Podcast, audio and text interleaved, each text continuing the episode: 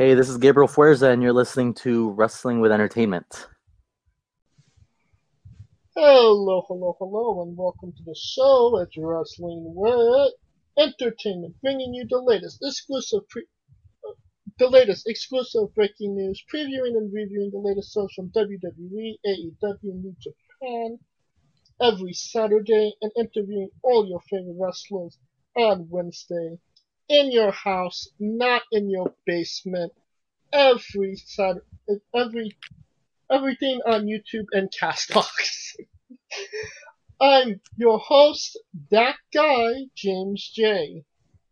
Alongside the leader of Squash Squad, Kaliko Yachts. Man, the way you went through that intro, I thought you had kids messing you up, man. What's up? I'm tongue tied. Uh, the American Scooter Dust. A toast to my wife and all my sweethearts. May they never meet. And the Canadian sensation bring coming back as our guest, Drew from the Wrestling with Drew and uh, DP and Drew Show podcast. I'm sorry. Wow. What what Canadian herbs are you smoking there in Los Angeles, California there, James? And it is Drew from Wrestling with DB in Drew's podcast. Mm-hmm. Thanks for having me back. And still not the second cousin of Brett the Hitman Hart, but maybe related to Dwayne the Rock Johnson. There you go. And it's a great day for wrestling, and it was a great week for us. We uh, we interviewed uh, Gabriel Fioza last week on the show. Well, Fuerza. that yes, that pronounced that way. Uh, and that was a fun interview, kind of very pop culture esque in that interview. Uh, next week, uh, we are interviewing Mike Colossal Mike Law, and that is just an incredible interview with just an incredible guy that has been doing this for so long. Um, the week after that, you could uh, you could catch Armani Chaos, and who you won't hear on that podcast is Kaliko Yachts. But what you will hear is a lot of um, maybe some controversial things uh, for Limitless fans. What you say, Scooter? Yes, but you will hear Kaliko. He was just on mute the whole time. That's right. March um March thirty first we interview Mark Shaw, which is another just must listen. And then our Wrestling with Mania Week interview, the prize Alec Price, which we are very excited to have. Um and that brings us to April, which is we are officially announcing our Wrestling with Mania weekend, which is going to be a week long, every day leading up to WrestleMania, that whole week, we will have a show on. And how will we be celebrating and kicking that off, Scooter, in March?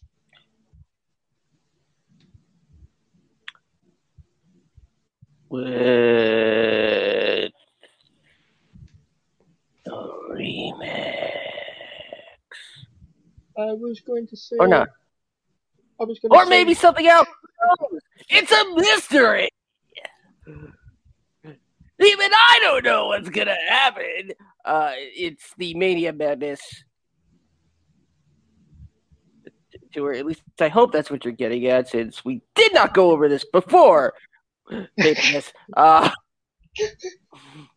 I mean, when don't we announce stuff on the show? yes, the Media Madness.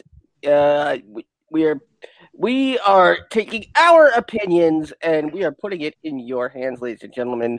We're going to pick four matches from our favorite WrestleMania matches, and they're going to go up each, against each other in polls, which you can find on the Wrestling with E, the Twitter of the show. You vote. You decide who goes on, and the winner, the the, the winning match, the person who chooses it, they don't get anything, but they will put a very big smile on their faces. And on Saturday, uh, April 3rd, we will be previewing WrestleMania and everything WrestleMania. Uh, Sunday, we will have another trivia night with maybe some special guests. Uh, Monday, the 5th, we will be watching uh, a stardom match with Basic Becca and Little Mean Kathleen. Tuesday, we will be uh, watching um, uh, the match between Clay Wilson and Holden uh, Holden Albright with Clay Wilson and Holden Albright. Wednesday, as I mentioned, an interview with Alec Price and and uh, NXT Takeover Remix Show, Part One, on the Yeah. UND network. And, and deliver the stand remix and the deliver remix. the eighth we will be watching along whoever wins the the March Madness um uh tournament and the stand May, deliver. may, Mania Madness. I, Mania March, I don't think we could use March Madness. Uh, NCAA will come for your necks.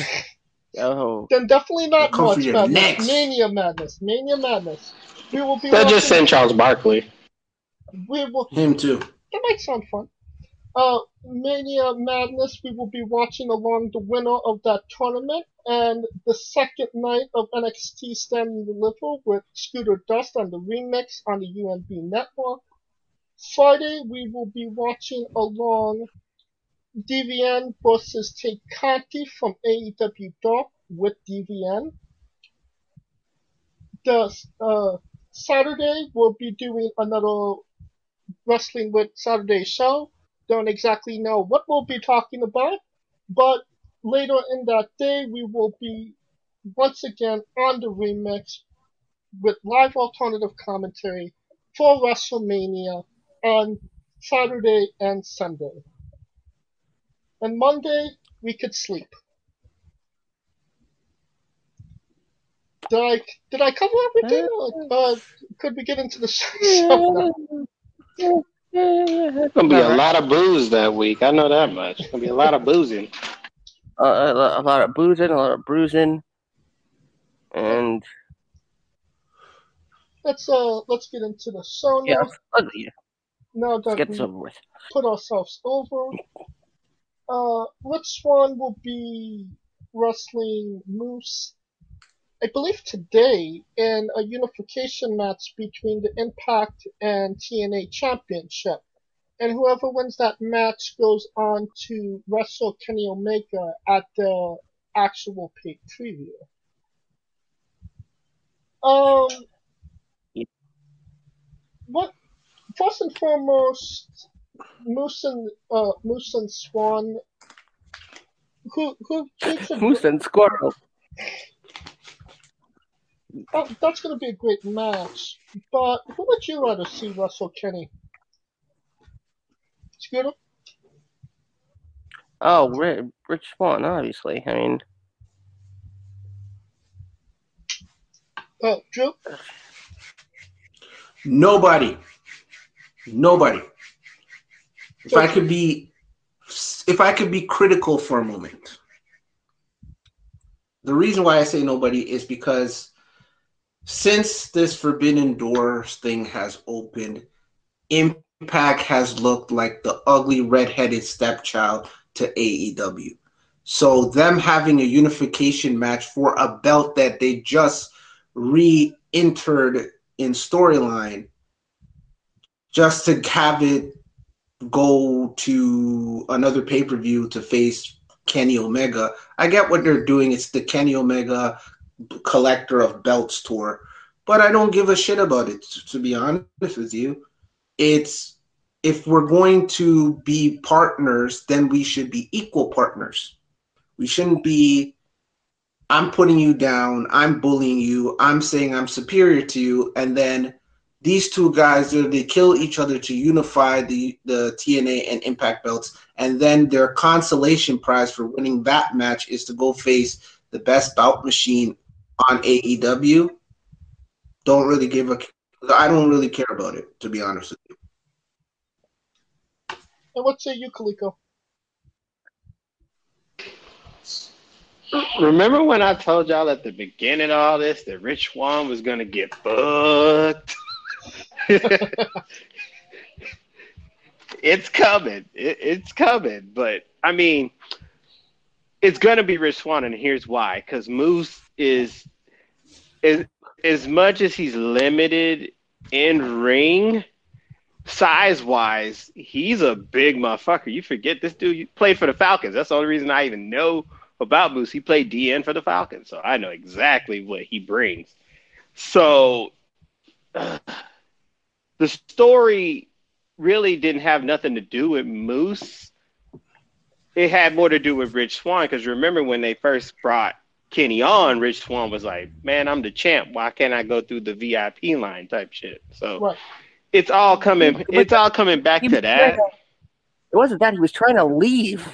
Was it? Was he trying to leave? I know he was, he was to, trying, to, Oh yeah, he was trying, to dip, and then yeah, he was trying to dip, and then they were like, "You ain't on the list, so you can't go nowhere." Type shit.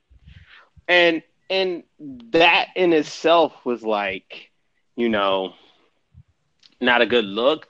I get where Drew's coming from as far as like it's supposed to be equal, but there's a difference. Like Impact had Impact don't have no leverage in this shit. Cause Impact ain't got no national TV deal. Impact ain't ain't, ain't really have any assets to let, let I don't mean to cut you, Kaliko, but I'm gonna do it like this. AEW is the NFL and Impact Wrestling is the CFL. People in Canada don't give two shits about the CFL. I live in a city that has a CFL team and nobody cares about it. If you live in Saskatchewan, you might care about your CFL team. That's exactly what this whole thing has shown us. Well, when, when that's what I was going to say. You proving my point. It's like the NBA and the ABA. That's the reason why AEW is going to get over on top. But the funny thing is, is that like it's because I feel like AEW is like kicking in their door. You would think like other than the Good Brothers, like somebody would be coming on AEW for Impact, and like, bitch, you just ain't gonna run up in my house. Like that's me. Like somebody pulling a kick dough on me and I'm not gonna do shit, like that's to me the is the bigger sin than anything. I mean, I mean, in terms of comparing, you know, the, uh, NFL and the CFL, I mean, the CFL, the you know, when the teams are either the Stampede or the Rough Riders, literally, there's the only teams. Like, there's like a league of six teams of Rough Riders, and the other is Stampede. But we're forgetting one essential thing that the unification match is happening on Impact territory. Okay, but you're you're talking about it in such a way like this the, these two belts. Remember, TNA the TNA World Title just got reinstated as a as a championship belt. What two weeks ago? And now it's in a unification match. And even Scott D'Amore this week on Impact said, "Moose, a year or so ago, you found that belt in a prop closet." So, like the you're uh, they put themselves down so much AEW can come in their house, spray paint it, piss on their floor, shit in their toilet, eat all their food, steal the TV, and then nobody from Impact does anything. Not even the Good Brothers do anything.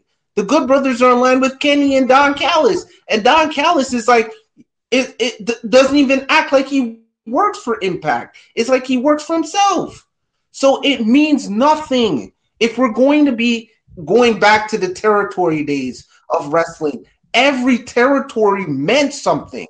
It didn't matter if you were in the Carolinas, if you were up here in Toronto, if you were in New York, if you were in St. Louis, if you were in California or Florida. all territories meant something and their champion meant something. Now with this, you're just telling me that Impact Wrestling means nothing. What they do means nothing, and AEW is just gonna gobble them up and spit them out and use them as a developmental league down the road for them to get their their guys over. That's exactly what they're doing. Yeah, I, I, I, I just feel like somebody. I don't even care if it's the low, the lowest ranking dude in Impact. Somebody got to show up and be like, "You ain't finna run up in my house." Like, because I, I'll tell you this: in when USWA used to run Texas and Tennessee, when one of them were were were stepping on boundaries, oh, it was a wrap. It, it was like blood and crips. But I mean, we in a new age, so I can't, you know. We can't we can't hurt people. That's that's what it is. We don't want to step on toes because we're getting our guys on TNT. That's why. Like that that's what it comes across to me. So is everybody kind of kind of unanimously think that whoever Kenny goes up with up against, more than likely with Swann, that Kenny's just going to eat him up and take his belt.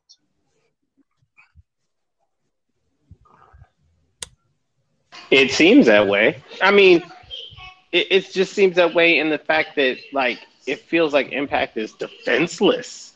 Like no one's doing jack shit. Like if somebody is coming on my sh- on my show and I'm the champ and they taking up all my air, fuck that. Like I'm kicking a motherfucker in their throat. Well, No. The yeah, the pay per view where this will happen is rebellion. Is rebellion. Eventually, it's going to get to a point where the Impact roster is going to say enough. That's what they're waiting for. I, I get that point, but as soon as I stepped on the door, it should have been enough. And that's the point. Like, because it just feels like, it feels like uh, you're getting bullied up until, it's like getting bullied. Like, eventually you're to stand up, but that, that, that time between you not doing shit to the point you standing up, it matters. Well, I mean, Kenny beat. Let me let me say this. in- yeah, continue. Okay, let me say this. I don't mean to cut you off there, James. No, it's fine. But the the whole thing is this: every week, Tony Khan comes on with these paid ads, disrespecting Impact. Right. Then I know we're going to talk about it later with the, with the AEW stuff. Then on this week's edition of AEW, they then put Impact Wrestling is the fault why we had the Sparkler of Doom barbed wire match fiasco at the end of the AEW pay per view. So, like what Kaliko is saying, where is the pushback? Not anybody is seeing that their home is being disrespected. And here's what's crazy you got the Good Brothers showing up every week, not doing everything. Now, Ethan Page left the company and is now working for AEW. So, it makes Impact Wrestling look like a minor league promotion. They're not going to be looked at as on par. No matter if you want to tell me that Kenny and the winner of Swann and Moose are going to face each other at Rebellion, to be honest with you, who's buying the pay per view? A hundred thousand people? It or maybe they'll get a bump because Kenny's on it, but nobody cares about Impact. They're putting themselves back to where they were like five, six, seven, eight years ago. So all of this stuff means nothing for them. It didn't help them. It didn't turn the needle. It didn't introduce new fans. It just made them look weaker. And if they don't do anything, they look like punks. And if they do something now, they still look like punks. Well, Kenny did beat Rich Swann in the six man that they had um a couple months ago. Um, you know, if if Swann does actually beat Kenny in this in that match, could we maybe say that that was maybe the story arc and that there was a little bit redemption and that uh, Impact maybe doesn't look as bad as maybe they've been presented in the last couple of months? Kaliko? One win does not one win does not overcome four or five months of getting your skull drug. But what does it say if Swann ends up walking away with AEW's belt? I don't believe it's a double Oh my god. AEW fanboys might have a riot. Might be a riot out there, bitch. Yeah, it's it is title for title. Mm-hmm. It is title for title. Okay, then Kenny's definitely not losing. But my question is, your your percentages, your your odd percentages that that Impact wrestler, either one of them is going to beat Kenny. Well, we'll continue this discussion maybe next I, week. I'm just, I'm just saying, don't un, don't underestimate them. Oh, I'm not. I, I wouldn't. I'm not saying it's like a underestimating, but it just feels like the writing's on the wall, and it's kind of obvious. Well, uh, I think we'll maybe solve this conversation for maybe next week to see kind of what where we're heading in this new rivalry. Um, in the WWE news, uh, John Laurinaitis, uh, Executive Vice President of Talent Relations, uh, is back in WWE um, in a new uh, position that was created specifically for him. Um, what does this mean for WWE Scooter? Bella's stepfather. Huh? People power. Apparently. Uh, good God, why? Why? Why is John Laurinaitis back in wrestling? For God's sakes! I mean, come on. Oh, like.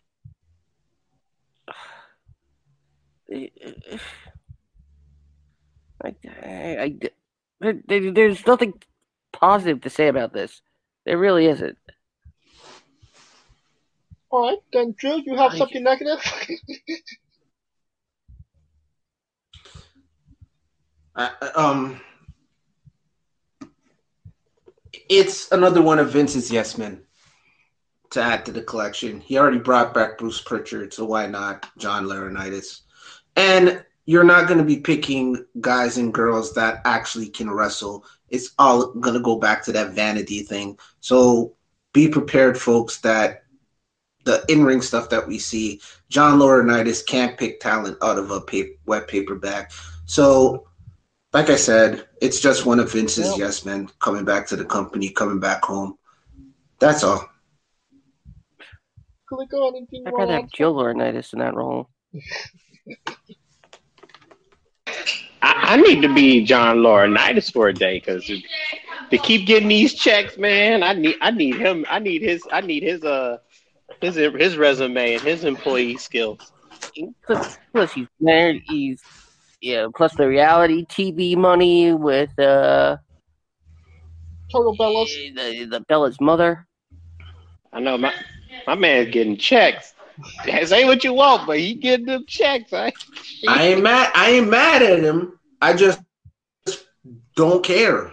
Like, He like- again, I don't like, care. Get your money, homie. Do your thing. To be honest with you, it's not a he news said, thing for said me. I may It's not like be a legend in the ring, but I'm gonna be a legend in the bank. exactly. My 401 401k is looking bright. He stupid.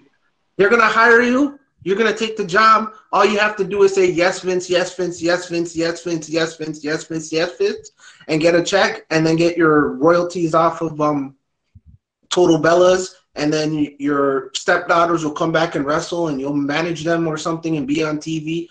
It, it's another one of those things. Hmm, next, nobody gives a shit. Move on. At this point, he has a 401k. Y- y- Pretty much. I told you he told you he wasn't a legend in the ring, but he said he'll be a legend at the bank. Now, uh, because he steals those pens attached. uh, rumor and innuendo suggest that um, Andrade is uh, possibly leaving WWE and that he gave his notice uh, on Monday. Uh, Scooter, I can I can tell you that yes, that is true, and his uh, it has been denied. how, well, the thing is, Uh, much, so how much Andrade time is does he have on uh, his contract? How much time does on? I believe he's got a fair amount of time. Um, where is it? I know he's changed his uh his Twitter handle as well. I believe he changed it in anticipation. Um, yes. Uh, uh, Andrade is apparently he's been looking miserable backstage. He showed up. He's one of two, in, along with Aleister Black, who continually shows up and is told creative has nothing for them. Um,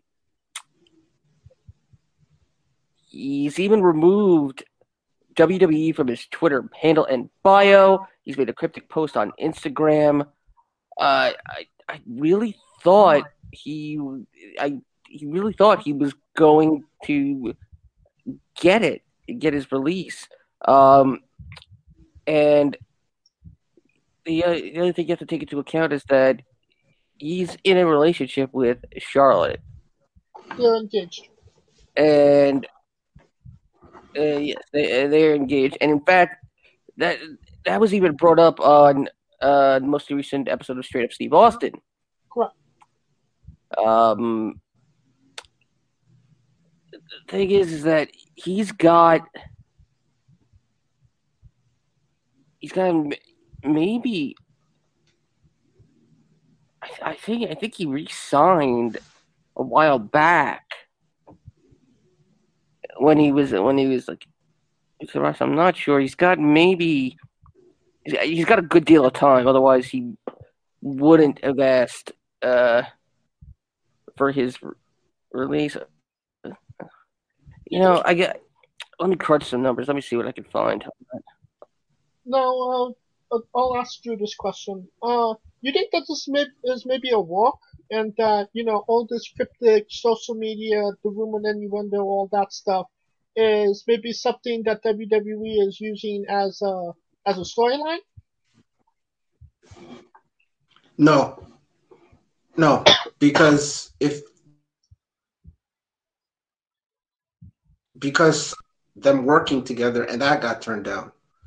And I think this is just me putting my my my thinking cap on. I think they're scared because you got um Thea uh, you got uh, Thea Trinidad out there and that's a free agent and um if he becomes available, the door is open for AEW to let them in because we've seen what happened with people that are that have been not happy with WWE. With we got Paul White leaving, Christian Cage has left, um, Thea left. So I don't think it's a storyline. I think I think Tommy End and I think Andrade are both unhappy because they are talented. They should be on the top of the card. They should be in that main event picture. But WWE doesn't see it that way for them. And then when creative has nothing for you and you keep coming to work in a pandemic, getting it's not like we, like before where you come to TV, you sit around, you play, you go on up up down down and and all that kind of stuff. When you come to work, you got to be tested. You got to do all this all this protocol and you're showing up to just sit there for hours upon hours upon hours for what and if there's a possibility for the way i see it i think andrade holds out the way that brodie lee held out for that whole year and then they'll finally just give him his release and move on because if they have nothing for for him and he hasn't been on tv for what six months or even more Give or take. what what's the point of hanging on to the guy? What's the point of hanging on to the guy just just to keep him miserable because you're scared that he's going to go to the competition? That's what it. That's what I see. To be honest with you. And uh, Kaliko, do you think that this is more of they're afraid that wherever Cien might go, uh, uh Charlotte might follow?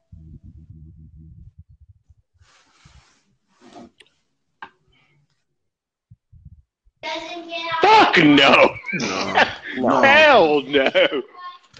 Charlotte's the biggest star on the fucking roster, and she ain't going nowhere. Because if anything you know about ladies, when it's their career, shit, holla. Peyton Royce still there. Didn't Shawn Mhm. Spears leave? like, fuck all that shit. that shit goes out the window. But, I mean, I, I get what everybody's saying, but I mean, WWE's got the leverage. So I, I hate when people be like, "Oh, I'm asking for the release, and why wouldn't WWE release them?" Because they don't to. have to. You're under a focus on contract. You're under a contract. So? This this is literally like the Deshaun Watson situation where he signs a contract, he's not happy, he wants to dip. And in Houston, in the, Houston, WWE is Houston. Like, bitch, we just signed you. Like, we you don't ain't going nowhere till we say so. Like, exactly. holla. That's, that's the problem with with modern day sports and modern day professional wrestling. Guys do not honor their contract. If they have nothing for you on the show, and if there's something else you can do to help the company, I don't know, learn how to edit, learn how to shoot the camera, learn a different skill set. Look, be try to be in the writings room. If they can't physically use you in the ring, there's other things you can do and learn that can further your career down the line if and when you do leave WWE. So you have a bunch of skill sets. Not just be like, well, cr- cr- creative has nothing for me, but I could go learn how they set up the state of the art stuff for the for the Thunderdome. I could learn from Michael Cole how to to do commentary. I could learn how to be a backstage interviewer. I could learn how the creative process works. You know what I mean? Other little things you can do instead of crying and saying, they're not using me in the ring and I want out. When you just signed a lucrative five or four or three year deal, and now year two into it, you're not liking what you're seeing and you want out because they're not giving you what you want. That's ex- that's what it is. You're being a bratty Yeah. child. There is protocol to how everything works backstage at a WWE event. It's not it's not as simple as oh let me go see how they do this or they do that. No, that's why the WWE has divisions and teams and specific employees that do this But stuff. why would why okay, that's fine. But why wouldn't you as a performer seeing that they have nothing for you creatively, why wouldn't you come up with stuff creatively and try to present that? Instead of sitting here and saying I want out.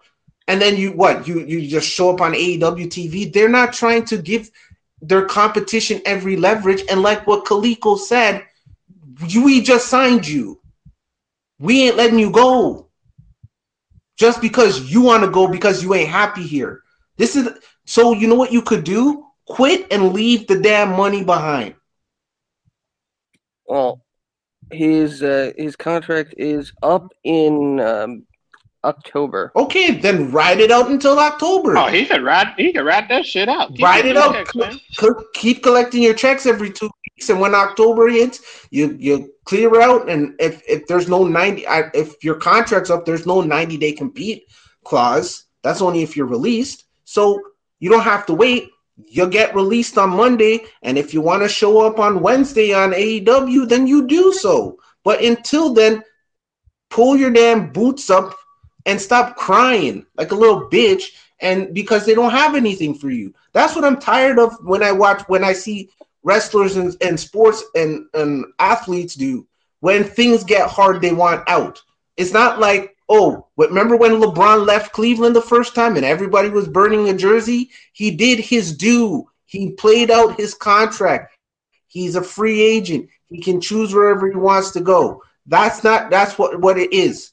At the end of the day, you signed the deal. You knew what you're getting yourself into. Shut up, suck it up, and move on. Yeah. Honestly, I just played a long game because if you ask for the release, they're gonna hold you. They're gonna put you on that no compete, which means you're not gonna get paid. So you might as well just like Yeah. wait till October, get, get go ahead dip, and that way you could just do whatever the hell you want. Like we're in March, seven months ain't gonna kill you. like Nope. uh, But I get I get him it being in the heat of the moment. I I can see yeah, like but I mean it's one of those things where like as long as he's not making it public and making it ugly, they they might do it sooner than later. Because you keep in mind, FTR did it a certain way, Goldust did it a certain way. One got their wish, the other one didn't. That's true. No, uh, last Also, An- Andrade has gone out on record warning independent talent of. He did. He did this a while back, but of yeah, the potential situation that he now finds himself in. My issue with that is he didn't si- say that shit in NXT. that's a whole other discussion. um, but uh, well, I think It we'll, is, it is, but but I mean, hell, he could go back to NXT. Shit, like Finn went back and ain't been better since. We'll see. What He, this he requ- Andrade requested to go back to NXT. He was denied. Well, damn, that's fucked up. we'll see where this goes, and hopefully it goes where Cien wants it to. Um, until then, um, WrestleMania uh, tickets are available finally. Uh, and WWE plans to have 45,000 fans, I believe. Uh, is that maybe, t- are they maybe aiming a little too high? Are they not aiming high enough? What do you think, Scooter? Are they trying to get more people in there than the At Super Bowl? this point,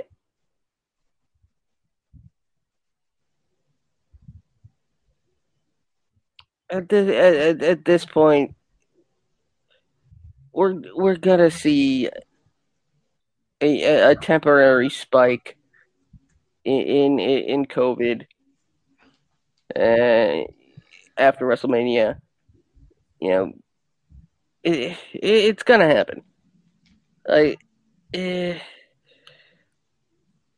the it's God. I just it's yeah irresponsible uh, to a degree, but for 45 I I think that's aiming way too high, quite honestly. Um, I, I, I don't even know if they could, uh, unless they have a written, documented plan for how they would keep 45,000 people separate. And safe. Uh, Yeah, I think it, it, it I think it's it's doomed to be a, a hotspot of virus activity. What say you, Drew? I mean, you uh, you're still in lockdown, kind of, sort of, in Canada, right? Um, where I live, we are considered in the gray zone. So we have, we're in a semi lockdown, but non essential stores are open with restrictions. So um, non essential stores get 25% of their capacity, and essential stores like grocery stores get 50% of their capacity. Um, with us, vaccinations are for anybody that's between the ages of 80 I think it's 80 to 80 and up. And then with the AstraZeneca um, vaccine, that's between anybody the ages of 60 and 64. But that's that's just a whole other conversation down the pike. To answer your question, Florida hasn't give two shits about COVID, to be honest with you. They haven't cared because just look around you. We got WWE still doing stuff in the Thunderdome. Um, we got the Super Bowl there. We have my or not mine, but the Toronto Raptors are playing games in Tampa in front of crowds. So AEW every Wednesday. a potential spot every AEW up in Jacksonville. Um, independent guys are talking about running shows throughout Florida during WrestleMania week. So, to be honest with you, they are just doing what they've done best. They, they have not stopped and they have turned a profit in a pandemic. So, they haven't shot too high, they haven't shot too low. They're just doing what they know they can do. And even you look at a place like Texas. Texas is going to open or have their um the Texas Rangers have their their first game I believe mid August or mid April with um with 100% capacity in their new stadium with with mask. So I, I just look at it, especially with over what I see in America. You guys will be probably vaccinated way quicker than us here in Canada, but Florida hasn't give a shit about COVID. So do do I see a spike? Probably, but it's gonna be like ho hum on with the status quo. Kaliko, you want to finish this off? Well, uh, you, you really can't. Oh, continue, uh, Scooter.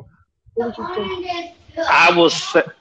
I will say, I, yeah. I- Let I'll let I'll let I, Scooter go. I just Yeah. want to say, with regards to Texas, you can't really lump Texas in because Texas, as as at this point, essentially is doing its own thing at this point. Texas isn't on the national power grid. It's the only state that's not on the national power grid.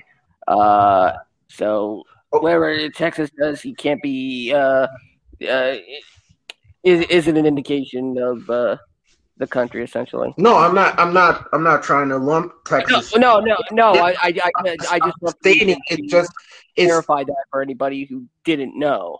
okay. That's All, all I'm saying is that what we see is that since the beginning of the pandemic, where has wrestling been? Florida, Jacksonville, Tampa, and Orlando. Wrestling has been there. And we've across the board, even here in North eh, even here in, in Canada, we've seen that Florida doesn't care. They they could have 20,000 cases in one day, 40,000 cases the next, and people are going out for spring break, going out on the beach, not practicing social distancing, not practicing anything to be safe.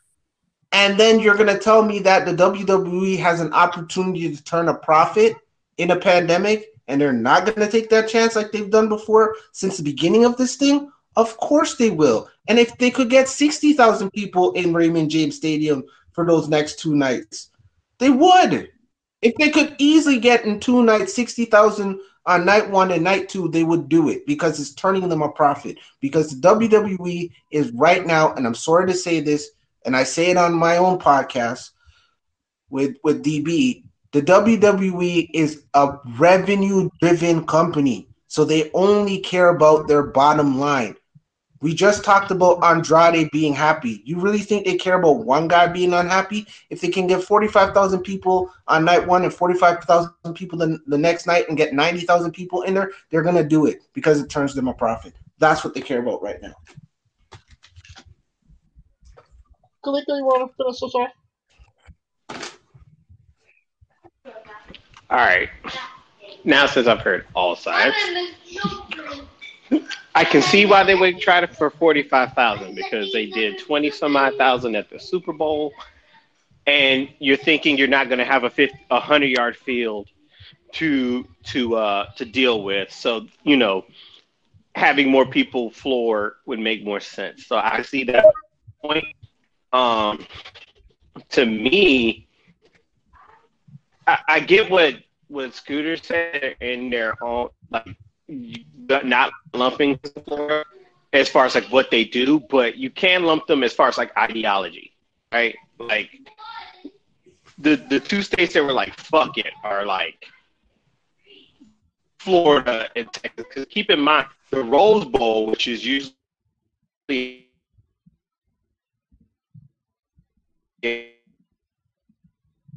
Pasadena, got moved to Dallas because Dallas was fuck it, bring them all in, right? Um, forty-five thousand. It's it's risky, but it's in. There's not people ringside. I would say if they could keep everybody kind of like away from the ring. But I do get Scooter's point because y'all know wrestling fans are not the most hygienic people in the world. Therefore, you know, I, I, get that part, you know, because it'd be some wrestling fans, man. We know they'd be missing that soap and water like they don't have a relationship with it. So, so we gotta. So, so if you are going, because usually I would love to go, but I'm not going. But if you're going, just be careful, man. Be safe. Um, enjoy it, man. I, I, I mean, enjoy it, but just be safe enjoying it. I hope everybody just, you know, get there, have fun, come back, and have no issues. That's that's all I can hope for. Because keep in mind, this is everybody coming from the states. I don't even know what they're gonna do as far as like international travel. So, like, it's gonna be primarily forty-five thousand U.S. citizens, unless something else is run amiss. All right, and I think that should, should conclude our coverage of the news this week. And we are wrestling with the New Japan Cup 2021. It is in full swing. Um, we will not be. We'll be only re, uh, reviewing the the left side of the bracket today. Um, cause haven't had uh, time to do the right side because our lives are um are an exploding barbed wire death match. So let's uh let's get into this. Um, first and foremost, Evil got a bye, and is that is Evil getting just a bye just because they didn't have enough guys to fill up the bracket, or is it just um you know New Japan doing something that we might not know about just yet? Felico? Uh, I mean, he got to bye, but just to go to the other side of the bracket, Tanahashi got to bye. Sure. So you know, it is what it is. So, so I get the point that that like what you're trying to make. I, I, I maybe it's a I feel sorry for evil thing, but I mean maybe heels get heels getting the bye always is gonna get like the the the heat, and and I think that's what they're going with. Cause keep in mind, DiBiase even had a couple byes at WrestleMania four, so it just gives them heat to where it's like I ain't got to work as hard, and because I'm better than you type shit. So that's what I think they're going for. Can Um, y'all be quiet? the on Thank the fourth, uh, Jeff Cobb uh, defeated Satoshi Kojima. No surprise there. Um, but in our first bracket buster controversy, um, Tetsuya Naito lost to the Great Khan.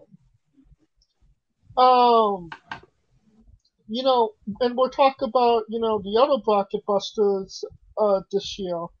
Uh, is this a real big blow to Naito to, you know, continuously go on this downward spiral, or did Great Khan need it a little bit more because he hasn't really gotten a big win in New Japan yet?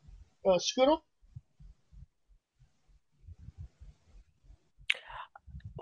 You, you know, something, something was clicking in my mind about about the Great Khan.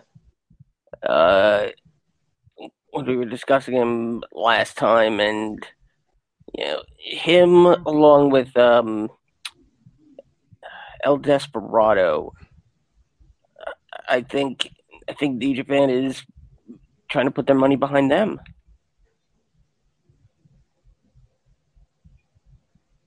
Well, I mean, that's really all I. Uh, I mean, and, and what better way to do that than to put him over your uh, your one of your biggest stars. What about you, Drew? What do you think about Great Khan going over their biggest star? You're pushing um, Great Khan. That's what you're doing. That's all you're doing. You're t- like I said when I was last vid- visiting with you guys that um, New Japan needed to shuffle the the deck chairs a little bit. And is it the right guys that they're shuffling the deck chair with? It's a wait and see for me, but I just think you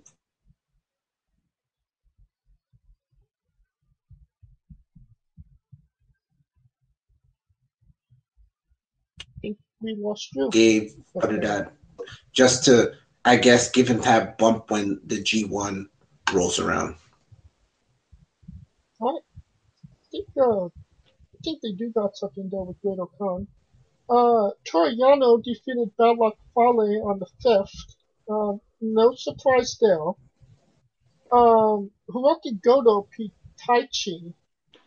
They screwing Fale though. They screwing Fale. Fuck, fuck that. Um, now I'll direct this towards Kaliko. Uh, Taichi. It kind of seems like they always kind of give him, you know, maybe a high profile match just to see what he could do. But it always seems like he's just destined to be on that mid card, half, almost to the bottom of the card player. Uh, do you think that's more or less right, or do you think that they might be having, they might have plans for Taichi?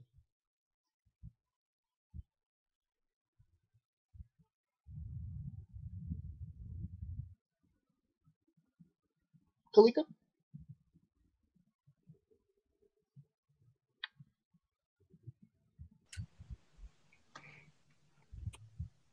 So, what could you tell about, what could you tell us about uh, Taichi, uh, Kaliko? Fuck Taichi. That that's usually that's usually my my usual stance. Fuck Taichi. Oh, But I mean, you know, it's. I mean, he's improved. I'll give him that. I, I'll I'll put it this way: he won my respect in the G one. He won it way more than Yoshihashi. So fuck Yoshihashi. Congratulations, Taichi. You're getting off the list. alright. Well, I think that might be better than, you know, losing to Goto. So, and probably the most controversial match to come come out today. Kazuchika Okada lost to Shingo Takagi on the 6th. Um, Kaliko, bracket buster match? Uh, if you're looking based on accomplishments, yes. If you're looking at momentum, no.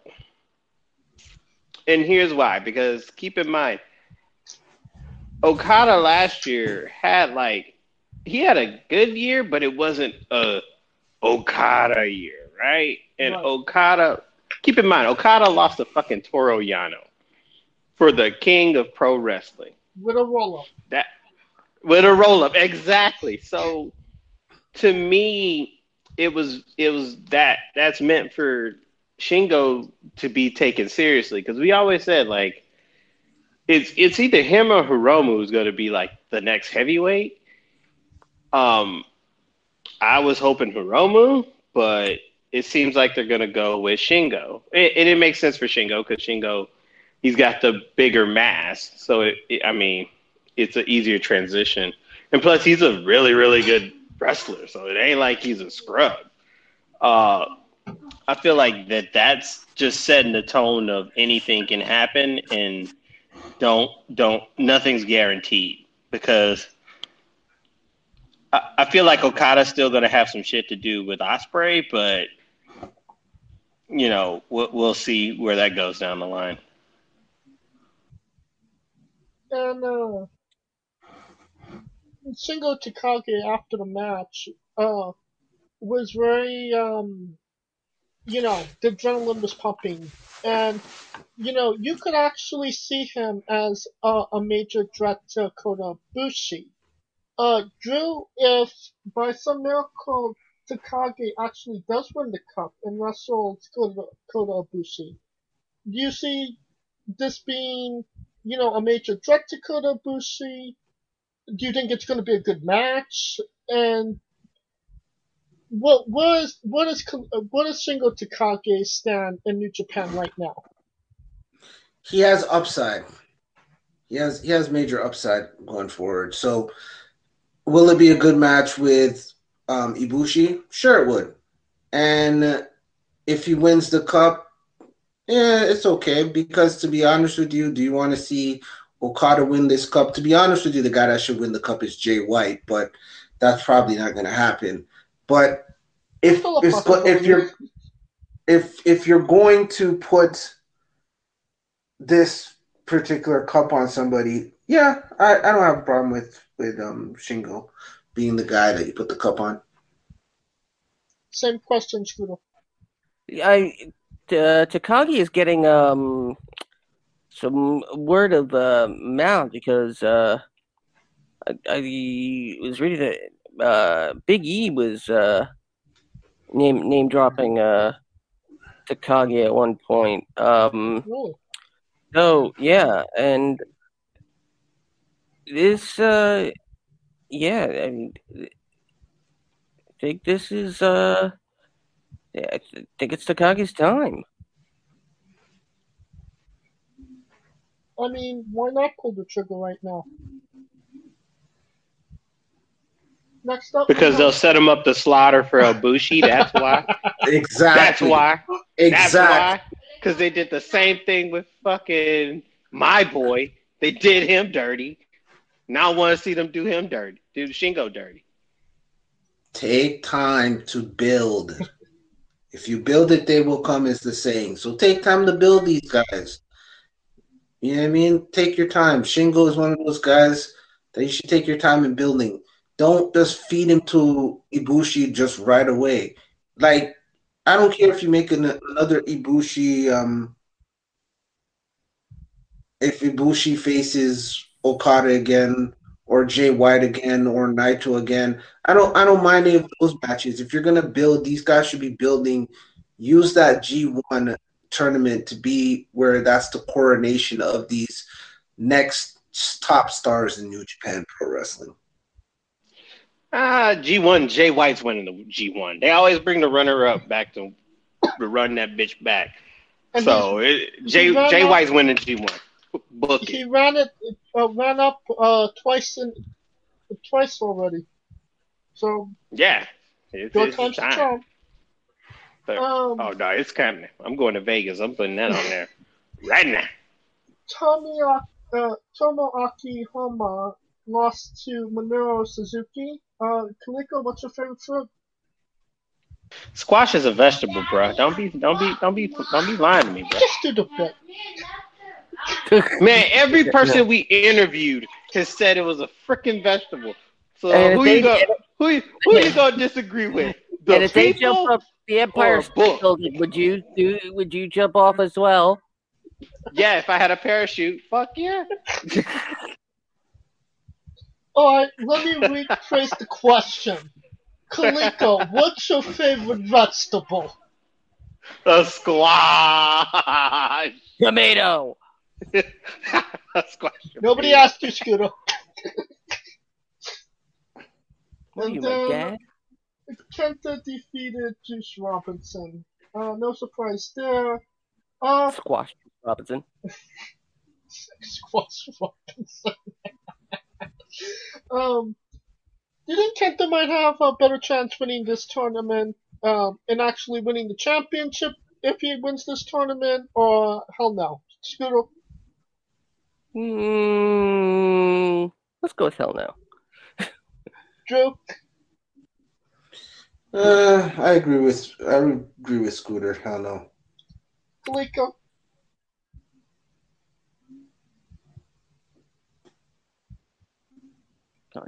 Don't tell me we lost Kaliko now.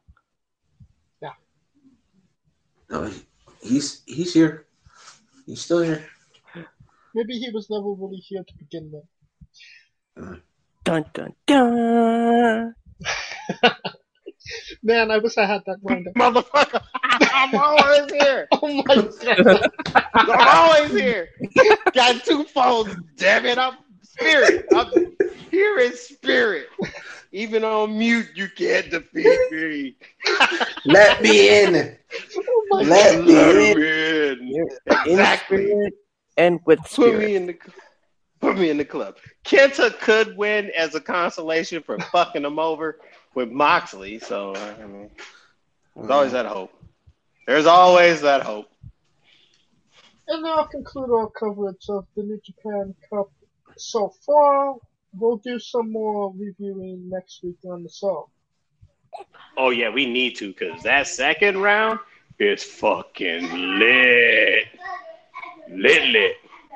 And we are wrestling with AEW Revolution pre- preview. Review. Duck. Huh? Quack. Quack. I was just saying no. There's a, there's a duck. And, Goose? Yonk. and how do you say AEW Scooter? AEW. It's so long since we've done that. Oh, yeah, yes, we didn't need to anymore. Was well, let, let, let's move on with this flustercluck. It was uh, it was last Sunday. It was a pre preview that was definitely on the air. Uh, you know, I love it. it definitely happened. Are you talking to me? You know, let's Talking let's get into it. Uh, AEW World Tag Team Championship match. The Young Bucks defeated Chris Jericho and MJF with Wardlow to retain. Uh, honestly, I didn't think this was a bad match. I thought this was a, a great opener for the actual paid preview. Scooter?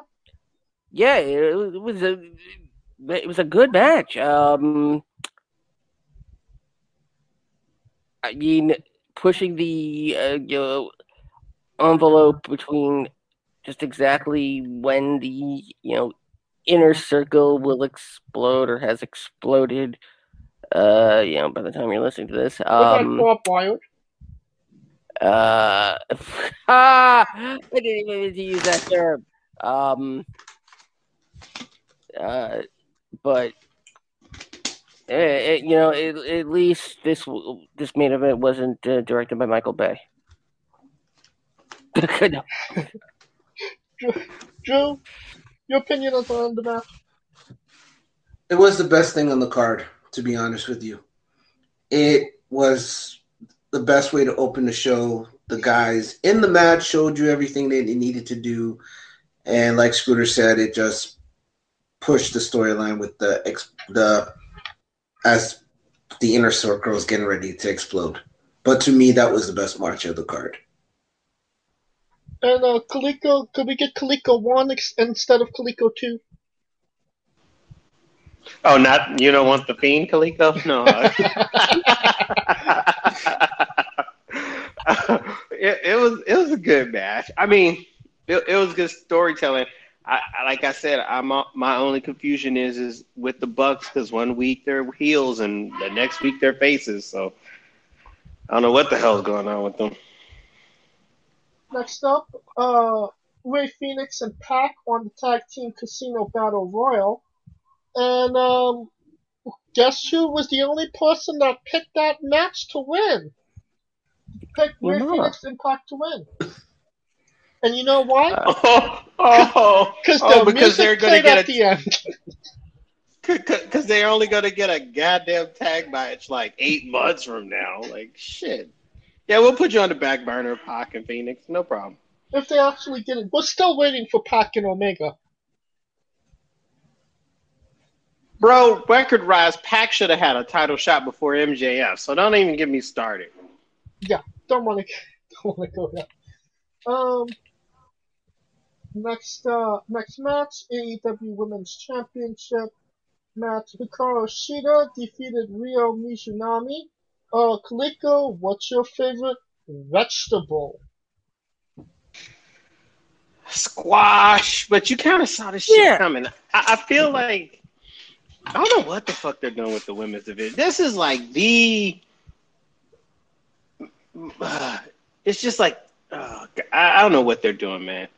I, I feel like I feel like Thunder Rosa is just there, like to be there. Technically, she's not technically an AEW superstar. Bro, she done had more matches than probably a couple of AEW superstars. Fair enough. That's my point. That's my point.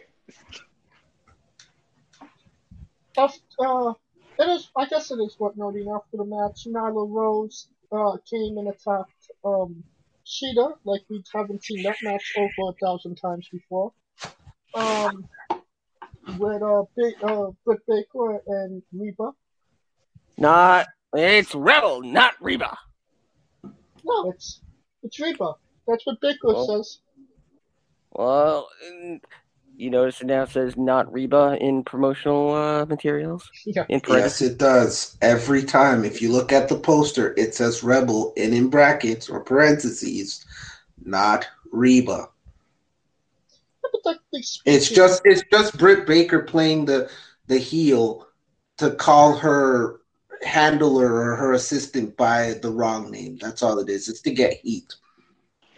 Kind of like how Diddy does his assistants in real life. Yes, it's, it's just to get heat. And hypothetically speaking, would the Butcher, the Blade, the Baker, and the Bunny be a great tag team? If You're forgetting the Be a candle, great- Kendall Stickmaker.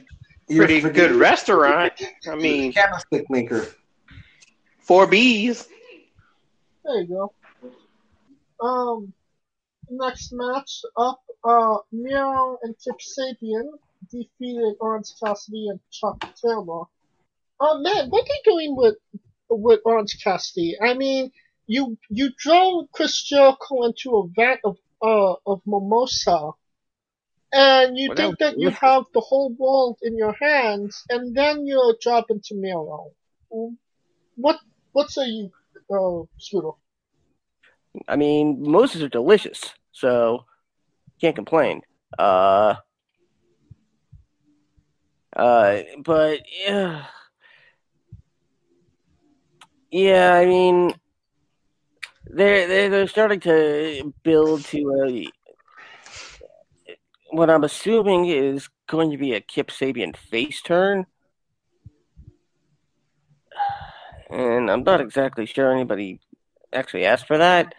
Um, quite honestly, but uh, What say you, um, Drew? Yeah, I, I to be honest with you, when this match was going on, I was rolling a big head spliff, so I couldn't really give two shits what happened here. But I agree with what Scooter is saying. It's leading to a Kip Sabian, Sabian heel turn or a babyface turn, and since Miro has come to AEW, it just it just hasn't clicked for me with what they're doing with him. Kaliko? I think the biggest surprise is I, I know what Orange Cassidy sounds like now. But but I also but I also know that he dodged a bullet because keep in mind last year he was supposed to be at a he's supposed to have been dead because he's supposed to have been facing Miro Suzuki. So yeah, he, he's he's living his best life right now. Do you feel like what they're doing with Miro is organic and genuine, or do you think that they're kind of forcing it? Scooter? yeah, they're forcing it. They they they have no friggin' clue what to do. Uh, quite honest.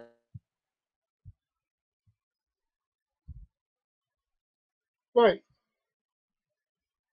I mean, if WWE and WWE tried everything with Miro, if they can find a way to, oh man,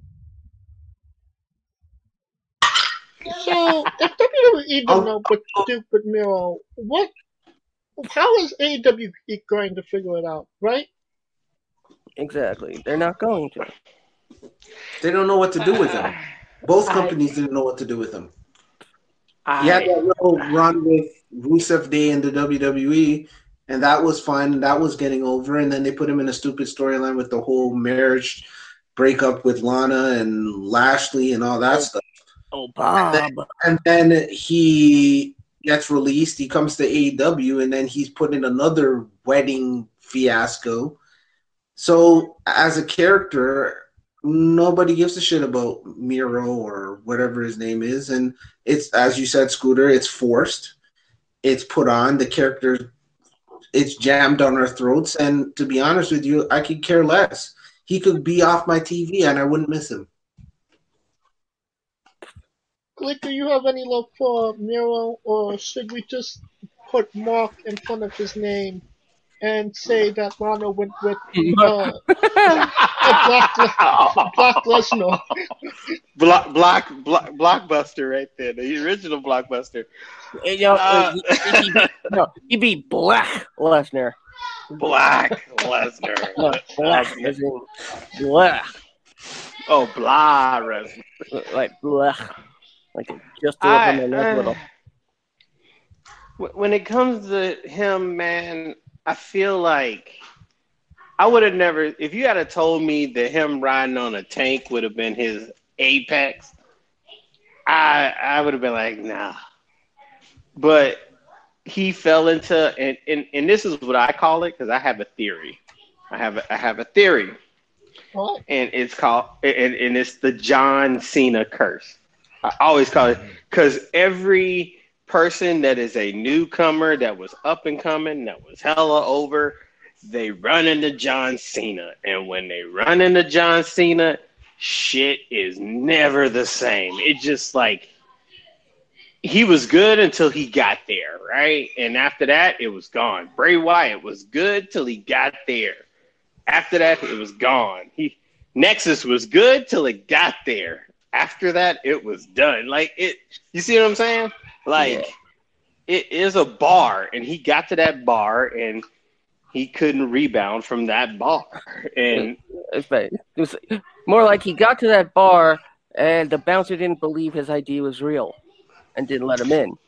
pretty much, yeah. Didn't believe he was He went to the- he he went to the bar, and that tab, he couldn't even pick up the tab. Somebody that definitely picked up the top. Uh, Hangman Page defeated Matt Hardy in a big money match. That happened. Yeah. I mean, I mean, I'm disappointed that there was no actual like literal big money. They give him a briefcase full of money. And he goes and buys a lawnmower. Nah, that that that's not that's not right. I mean, it was only coal lawnmower, if that makes a difference. Who who goes? Oh my god, I got a bunch of money. I can't wait to go buy a lawnmower. Somebody that's into lawnmowers. Drew, Can- you know Ain't any- nobody ain't nobody into that lawnmowers that damn much. Drew, you know any lawnmower enthusiasts? To be Uh, honest with you, no, I don't. And again, I'm gonna say this, and I, I was trying to save it for the main event. AEW is trying so hard to please 54 different masters, and they don't know which one they can please to the best of their abilities. The problem with this show is this, and this is coming from a guy that's been watching wrestling since the mid 80s you have to tell us stories and give us compelling characters so that when we decide to put down our $50 or our $60 or our $70 like for instance my wife was like Israel Adesanya's fighting. I need to see it. Regardless of anything else she just saw his name. It was running. The the commercial was there. I need to see that fight. The AEW has not done that with anybody on their roster. Nobody is there that is must see. Everybody is the same. They're like they're trying to appease the people that used to come to the PWG shows in in the armory. They need to figure out and they need to ask themselves this question. Are we trying to p- appease the indie crowd and the internet wrestling marks or are we trying to be a credible national wrestling promotion that is presenting wrestling in the sports factor that they should be presenting wrestling in. Because to be honest with you, and I agree with Jim Cornette, and he said this years ago, the UFC and mixed martial arts in a whole is doing wrestling better than wrestling is doing it. Just because you have wrestling in your name doesn't mean that you're doing it properly. And and to be honest with you, AEW with this particular pay-per-view ain't doing it properly. Why you shitting on PWG, man? BOLA tickets are like joining the Illuminati to get, man. I've been trying to get them bitches forever. You know, you didn't I- sell one of your Oh, no, No, sorry. Go ahead. no, continue, Drew. with with the reason why I say this is this because I've been watching this particular entertainment um entertainment genre for many years, and my of course as I've gotten older, my tastes have changed. What I used to like back in 1987 wasn't what I liked in 1997, wasn't what I liked in 2007, and it's not what I like now. And when you're a new promotion that had all this momentum going into it and you provide us this as a fan i'm turned off of it. I don't want to see this. None of your characters are compelling. None of your storylines make sense. As you guys just said a guy won a match that he won x amount of dollars and bought six bottles of whiskey i can understand because he's a drinker and a lawnmower. Even stone cold bought a damn pickup truck. Nobody buys a lawnmower. It's it's just what are you what are you booking shits and giggles or are you booking wrestling that is the question i've always had for aew considering you know he's a Hangman, shouldn't he be like using like ox powered carts? That's fucked up. I mean, if the lawnmower had spinners, I would have been impressed. If it had dubs, if it had twenties on them things, I would have been like, okay, that makes sense. Next, uh, next match up, Scorpio Sky defeated Cody Rhodes, Lance Archer, Penta El Zero Miedo, uh, Max Caster, Ethan Page to win the Face of the Revolution ladder match for uh, TN, TNT title match on this week's episode of Dynamite. This this was the greatest Sonic the Hedgehog level ever. yeah, right? I was a, I was I about to say that. I was about to say that because i was about to say that too somebody was like, I want to say good luck to Scorpio Sky fight Dr. Robotnik. I mean Darby Allin. yep yep Darby Obotnik. When when they said the brass ring, I almost imagine it being a little bit smaller and not like like a like a, a, a, a an inflatable. Like a golden donut from The Simpsons. Yes, thank you. Oh my god. It, it, it, it looked like a hemorrhoid pillow. Yes. it did it did Hemorrhoid winner. Uh, and and again that's that they they were taking a shot at WWE because WWE heard Vince say this all the time. You guys need to reach for the brass ring, reach for the brass ring. So they were just taking a shot at WWE, and the shot wasn't fired. Again, I said I said this on on on our review over at um, Wrestling with DB and Drew that it was a, a the shot was a fart in the wind that nobody gave a shit about, and you look goofy by putting up a, as we just said, a hemorrhoids pillow, the Sonic coin, um, a donut from The Simpsons. You look like you look like you're like a gimmick. You look like a joke. Well, they didn't take heed from Vince when he said they're always going to remember the finish. Yes. and I, I, I think he was talking about Finnish people. Not the actual finish of the match. And you know the, the funny thing about it is Scorpio, you know, cried on it. So like he really needed his hemorrhoid pillow. but uh, you know, just and you know, in all seriousness, Scorpio Sky super underrated talent, and he really did deserve winning this. You know, this ladder match. Uh, what he didn't deserve was getting squashed by Darby Allin the next Uh, on Tuesday, on Wednesday. He wasn't really squashed, but the way the match ended on Wednesday night, it was the wrong person went over. Darby Allin does not need the TNT championship, to be honest with you.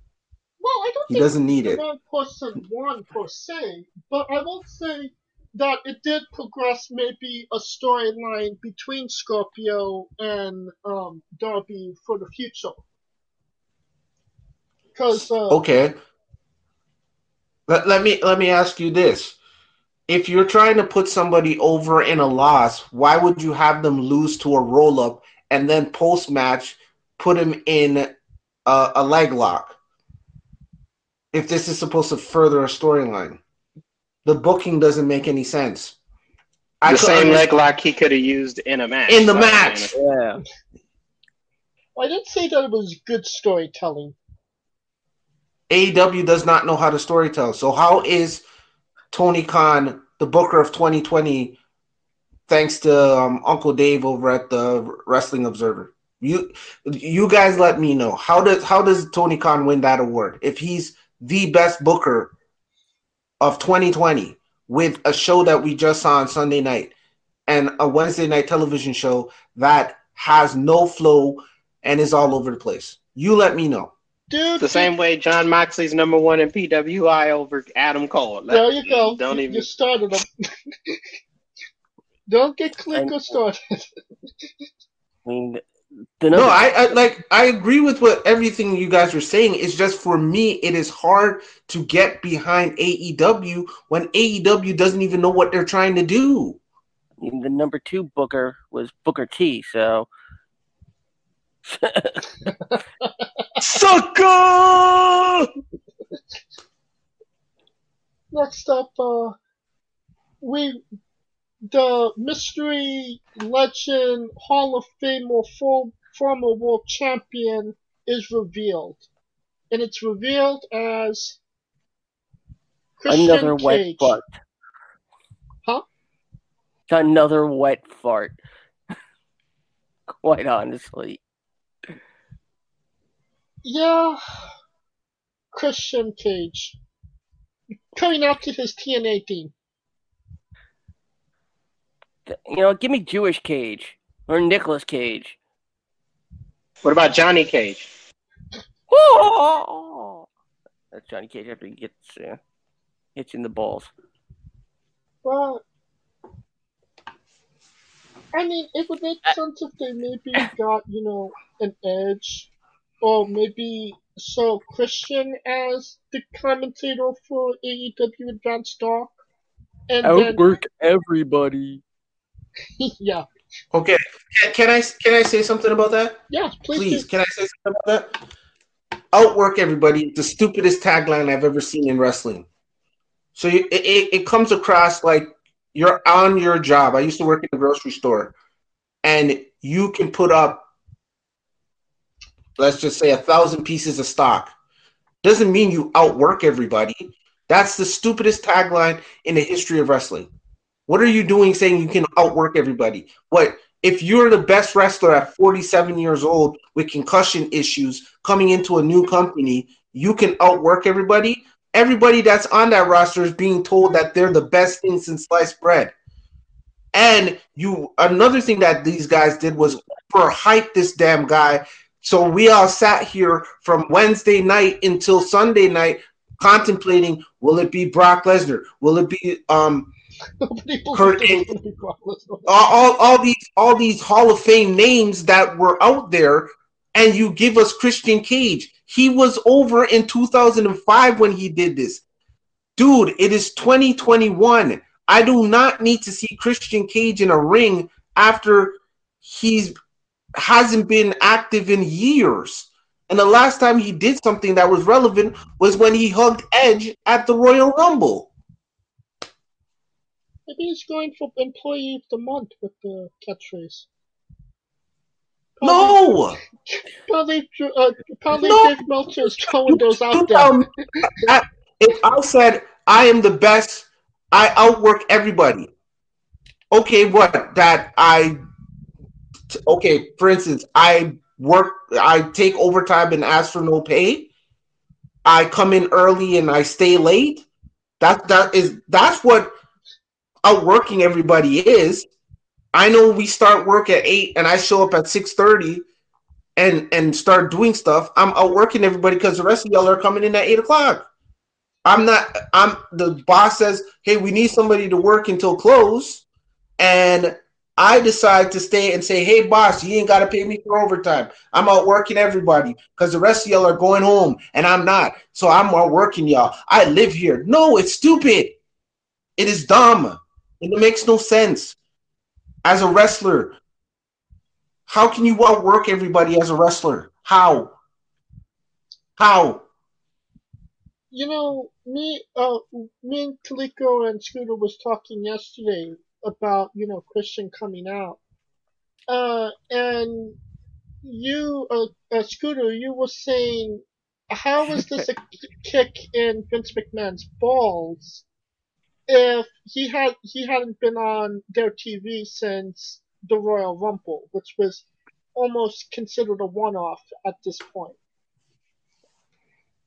Yeah, and I mean, quite honestly, yeah, maybe they did fool the dirt sheets because the news went around that Christian had resigned with the WWE. And we were all hoping for that, you know, Edge and Christian, you know, reunion. Um, you know, as opposed to you know, Paul Wight going to AEW with Vince's blessing, by the way. Right. Uh, you know what? You know what? Vince said to Christian. Who's Who are you? pal? He said, "Leave your blue dot at the door." Yeah. So it's basically uh the the Pat Patterson. Ah, he's their problem now. Let him have him. Got him. Bill. I'm gonna Ah, fell away. Let me say one thing. Now, a wrestler has said or, earlier this week that Christian would be a good pickup as far as the backstage, as far as like cu- culture, right? Trying to change the shift, shifting the culture of the locker room, right? Because you got a lot of new people and you got some veterans who are probably just letting shit slide, right? But the problem with Christian trying to go back and change the culture is that he's only going to change as much as the top people allow him to change.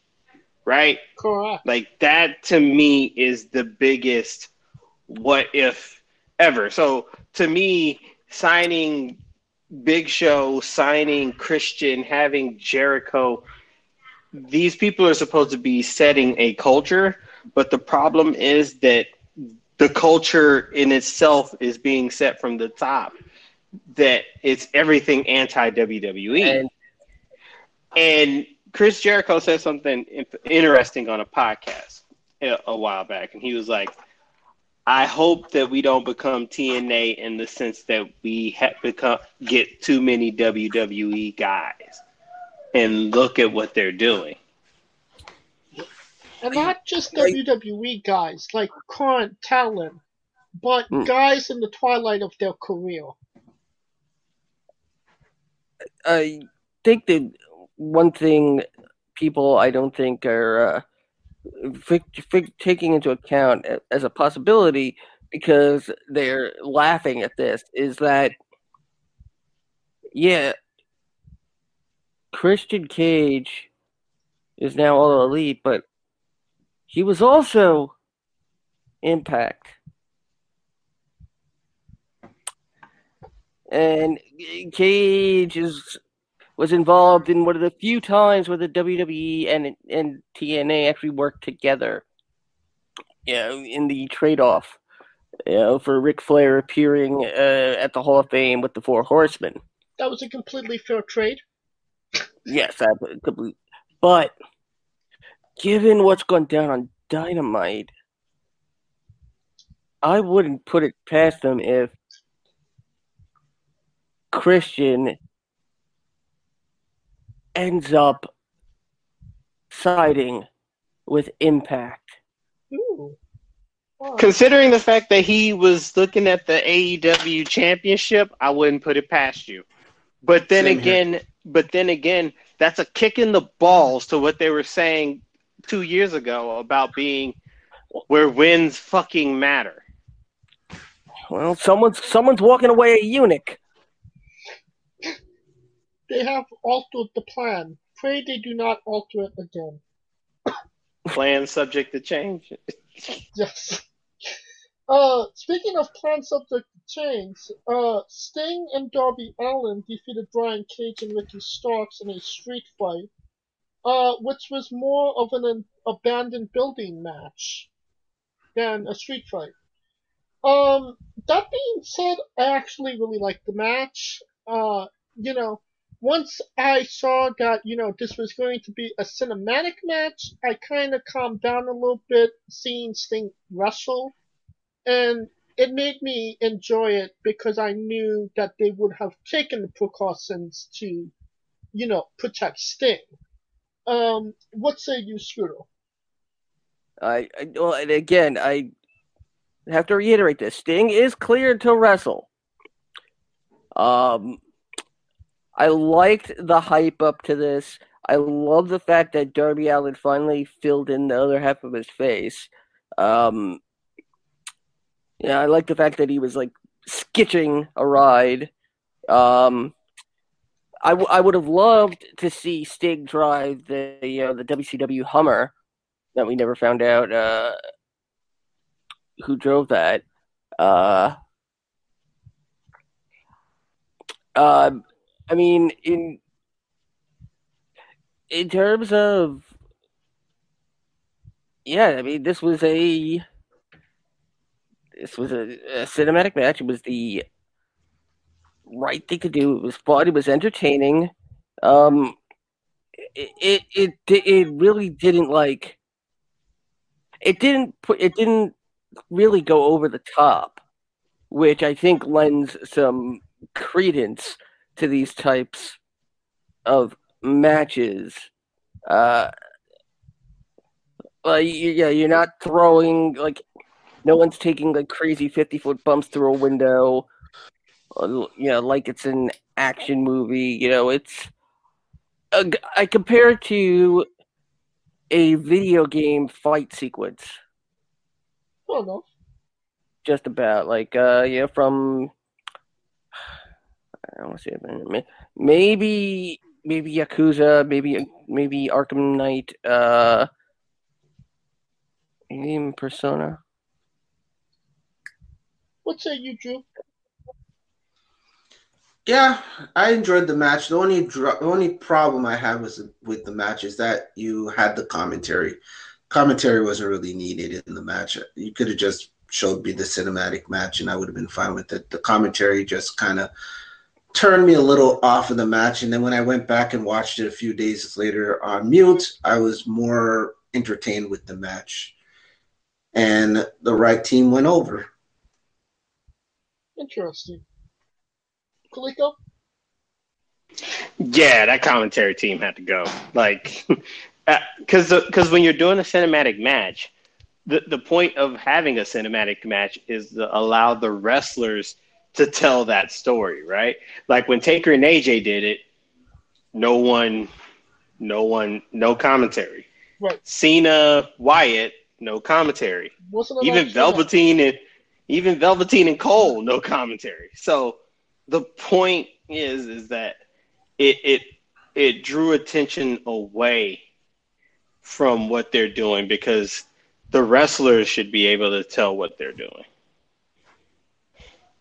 But other than that, good match. Alright. That brings us to our main event, the AEW World Championship Exploding Barbed Wire Death Match. Kenny Omega defeated Jon Moxley to retain. Um, honestly, I don't think it was that bad of a match. The, the match itself was actually pretty entertaining, I thought. Um, what say you, Scooter? Oh, you know, I'll say this over and over. The minute they knew they they fucked up, yeah, I would I would have I would have had called an audible. I would have had Don, Kenny, Luke, and Karl standing on the stage and just pointing and laughing like, "Ha! You know, you're actually gonna blow up the ring." Or like, you know, I eh, I, I would have even believed that if you know if like four giant flags shot out that said "bang." That would have been interesting. You know, But like, yeah, continue. yeah, it- it- essentially, you know, it's you know, it's what ha- it's what happens when Viagra doesn't work. oh my god. you know, it would have been okay, I think, if if uh, Eddie didn't sell it. Uh, but what what say you, Drew? The overall, the match overall, and then the aftermath. Okay, the match overall, I was okay with the match. The overall piece of shit that I saw on my television screen. Do not promote this. This this is this is the, the Jamaican in me. Do not promote that you are selling mango and you're really selling beef patty. That's what they did. You put exploding barbed wire, and then you come on on on Impact and talk about it was the biggest buy rate that AEW had on, on pay per view. Because you put the word exploding. You know how us wrestling fans stay. You put exploding anything in the title of the main event, we are going to put our money down. And you gave us this shit. And you don't explain it properly on Sunday night, like like Scooter said if they came out and they were pointing at, at them and laughing. And as you said, James, if if um, Eddie didn't sell it like he almost died from sparklers, it was it was and I said it I said it on on me and DB show. It was a clusterfuck. It was a clusterfuck. And then the way you're trying to get out of it it was Kenny created a dud, and, and that's the story we're going with. Then he should have explained that he built a dud on Sunday night, not two days later on on the TV. Because we, as fans, have put down our hard-earned money to see an explosion, and we got Gilbert sparklers. Where's my goddamn explosion? It's like I go to a West Indian food shop and I order jerk chicken I want a spicy jerk chicken. I don't want fried chicken that has no spice. You know what I mean? That's what's going on. If I order a spicy beef patty, I don't want a mild beef patty. Give me what I ordered. And you didn't do that, AW. So fuck you and give back my fucking money. In paradise. I want my fucking money. All right? I wasted my fifty dollars for an explosion, and you gave me you gave me sparklers that I put for my eight year old daughter's birthday party. Come on, come on. We endorse illegally streaming pay per view. oh my Well, god, no, we don't. If you watch, if you watched it in an alternative means, good for you. You saved fifty bucks. But some of us that put down our money on Fight TV and paid our hard-earned money to see an explosion and got sparklers are fucking pissed off and want our money back. And then your explanation is in storyline it was supposed to be a dud. Fuck you. Went from Fight TV to Shite TV. Okay. They, they they don't pay me they don't pay me to promote their stuff, but it's okay.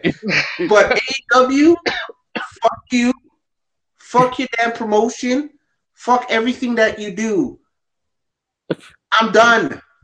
I can't support y'all. I'll, I'll, I'll tune in because I do a podcast and we talk about it every week, but I can't support their stuff after that.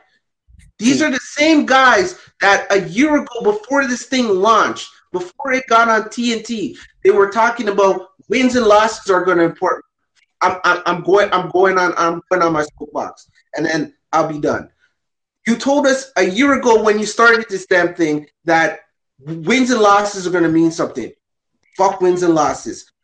That top people meant something. We're not trying to be TNA. You know what? You know what AEW is?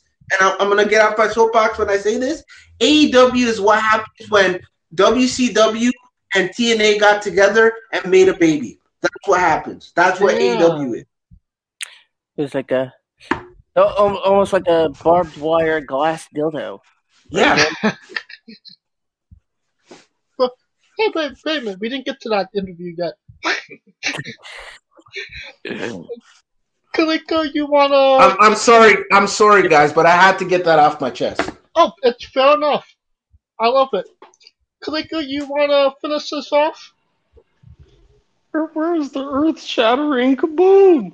But uh but uh dang, he went all Tupac on him. Fuck bad boy. Fuck he, I, I I felt like I was gonna play hit him up in the background for him. Just like so he get get that shit off his chest, yo.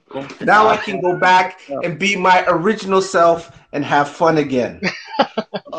Uh, but yeah, it, it was a bad taste. I mean, everybody knows it was a bad taste. You can have Uh, a fair time. I, I didn't like the explanation though. I mean, it was a it was a lame explanation, and they tried to make fun of it. And and it's good that they take take the lumps and move on, but to me, this probably was more pissing for AEW fanboys than anything. Because keep in mind, their whole spiel has been they're going to be not WWE. And and this was probably the one time where they could get anybody that they knew to like jump in and buy this pay-per-view, right? And that's the taste that's left in their mouth. So now it makes them look bad. WWE tries to like shit on them with the whole Kane uh, entrance with one one little thing missing, and and it and it shows in the ratings. They lost two hundred thousand viewers this past week. So this is the part where I was saying in a business, it's about expansion, and and I'm not gonna say that they can expand, but hey, they'll take the lump and move on. But it's a lot of people that they got to win back over now. Well, let me ask this And- question to to any to everybody: If they didn't ex- uh, uh, if they didn't promise somebody was going to explode, and that it was just going to be, and we locked, we cut off the the sparklers and everything that happened with with Eddie Kingston, and Kenny Omega just leaves Jon Moxley in the middle of the ring, dead, and him on top of him raising the belt, and that's how they ended the pay preview. Would we have be having this conversation? Yes. And the reason being is because it's not about, to me, it's not about what happened. It's about what, keep in mind, this is the same night that they let the internet and they doubled down on this free agent signing is going to be the biggest free agent signing. So this is one of those things where everyone's having these big expectations. And the one thing you need to do as a business is keep that shit steady. You know what I'm saying? Because when you're saying, A, a free agent's coming, and everyone's going, you know, and you see Big Show get signed that Wednesday. So you're thinking, holy shit, it's got to be somebody bigger than the Big Show. That that would be implied, right? So the same thing would be implied with this barbed wire match. You would think, holy shit, they're gonna do something big, right? So think of that. Like I spent 50 bucks to see Christian Cage get signed and not a kaboom. Do You see what I'm saying? Yeah. That's too it any other match could have been great. But those two things, which were the two main things that people were anticipating, were letdowns. So now it's a, a negative effect. Does it make sense? Yes. Totally, one hundred percent, man. I'm calling dibs on the name Nautica Boom. Not Boom. All right. That all of this being said, uh, Scooter, thumbs up, thumbs down, thumbs in the middle. Thumbs in the ass. Wow, Damn. Jesus Christ. I mean, you went just- bad boy I- on him. I mean, you went Well, all I had to, dude. fuck I had bad to. boy. Fuck. I had to. Fuck AEW. Fuck, fuck Kenny Omega. Fuck John. Mox, Fuck them all. They they fuck me. So now I'm fucking mm. them. That's what happened. He's like, So, I'm you know, XL, fuck you too. I, I, I totally, I totally understand. I, un, I agree with what you were saying, Kaliko. Is that you are trying, you are a new company trying to expand, but you are you are alienating your fan base by saying we're giving you a top name Hall of Fame signing and an explosion, and we got Christian Cage and Sparklers. Yes, I, I think So that's and then it, and then, then it, it affected your ratings come Wednesday night because usually coming out of a pay per view, you have this hot angle going into TV that oh my god, Jon Moxley was taken out, this, that, and the third, and the explanation is that Kenny made a dud. So Well, all the explanation was like Kenny. Kenny made the explanation of, "I would rather have had you humiliated, knowing that you lost to me." Which then why have the match in the first? the place? first place when we already had these two literally kill each other a few months back in that non-sanctioned match. Now this match was sanctioned for the title. We didn't need the exploding barbed wire. We didn't. You could have just said it was a barbed wire rope match and move on. Yeah, so that's why I said like Drew, the expectation. Yes. usually I like to be bought dinner before, you know, being, you know, royally in the ass. But AEW did not buy me dinner. Well, they they didn't put the money on the dresser either. I'm, I, I'm, No. I'm, I'm- Nope. in fact, They didn't I, pay me to leave either. I, I expect somebody to file charges saying AEW raped them. They no, raped no, their no. Uber ride. No, You- no you- Uber ride. How- You know how you file charges? Is that you stop watching the show. You stop supporting them. You stop giving So- them follows on, on social media. That's how you that's how you nip it in the bud. And if it doesn't change, then you know they didn't care about you in the first place. They only said these things to get you in the door. Well, so Drew, thumbs up, thumbs down, thumbs in the middle, or middle finger. It's a big middle finger. It's a big middle. I'm I'm double doubling up the middle finger. Oh, double It's a middle finger. double- Okay, It's a double middle finger. it's a full stone like cold. Mr. Bean up in this bitch. Yeah. Kaliko, thumbs up, thumbs down, thumbs in the middle. It, it's a thumbs down, mainly just because of the expectation expectation versus reality. It Yeah. it has to be a thumbs down. There's no way that it could be be thumbs up. And if you think it's a thumbs up, you're lying to yourself. Because you're AW Mark. So you'll love anything that they do. And then you'll defend it because you're AW Mark. You're not a wrestling fan. You're a mark out. You mark out for anything AW does. Yay, Christian Cage came in. Yay. They didn't give it an explosion. Yay. You're AW Mark. That's the reason why. So you because the oh they see WWE would never do an exploding barbed wire match because they know better. Cool. And they have to deal with shareholders and sponsors that they can't do that stuff. And I- I'm sorry, I'm sorry, guys. I'm sorry. it's okay. Hey, I feel you. You hurt. We'll, Yes. We'll conclude our coverage of AEW Revolution uh, review. Please. Yes.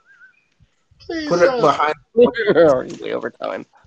please like, subscribe, comment, vote on YouTube and Castbox. Uh, join us this Wednesday as we interview Colossal Mike Law. Um, and uh, you could catch us actually this Monday as well as we uh, reveal our picks for uh, uh, Wrestling with Mania uh, uh, Mania Madness tournament. Yeah. Oh boy. Yeah. And uh, You you fell could also flat on it. You can also uh, follow and watch our, our friend Drew on his podcast, Wrestling with DB and Drew podcast. Uh, when does that drop? Well, we pretty much review Raw, SmackDown, or Raw, SmackDown, and AEW. So usually the usually our Raw reviews are up on Tuesday. Our AEW and NXT reviews are up on Thursday, and usually Sunday we put up our SmackDown review. But if you want to find our podcast, we're on a great platform known as Anchor. You go to anchor.fm and you type in the name of our show, which is Wrestling with DB, and DB is spelled with D E E B, Andrew. Um, you can also find us on Spotify, Apple Podcasts, and wherever else you get your podcasts. And you can check us out on Twitter. That is the word wrestling, W D B underscore D on Twitter. Facebook, just like the name of the show, Wrestling with DB. And on Instagram, we are Wrestling with DB Andrew. Right. And damn, you're making us look back. Three, uh, three podcast shows in, in one week.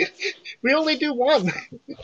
Hey. Hey, lazy. hey, we, we, hey, over here at Wrestling with DB and Drew, we love wrestling and we want people that are not maybe fans or lab fans of wrestling try to get back into this thing. It, it like I like I said with AEW, it's a love hate relationship I've had with wrestling.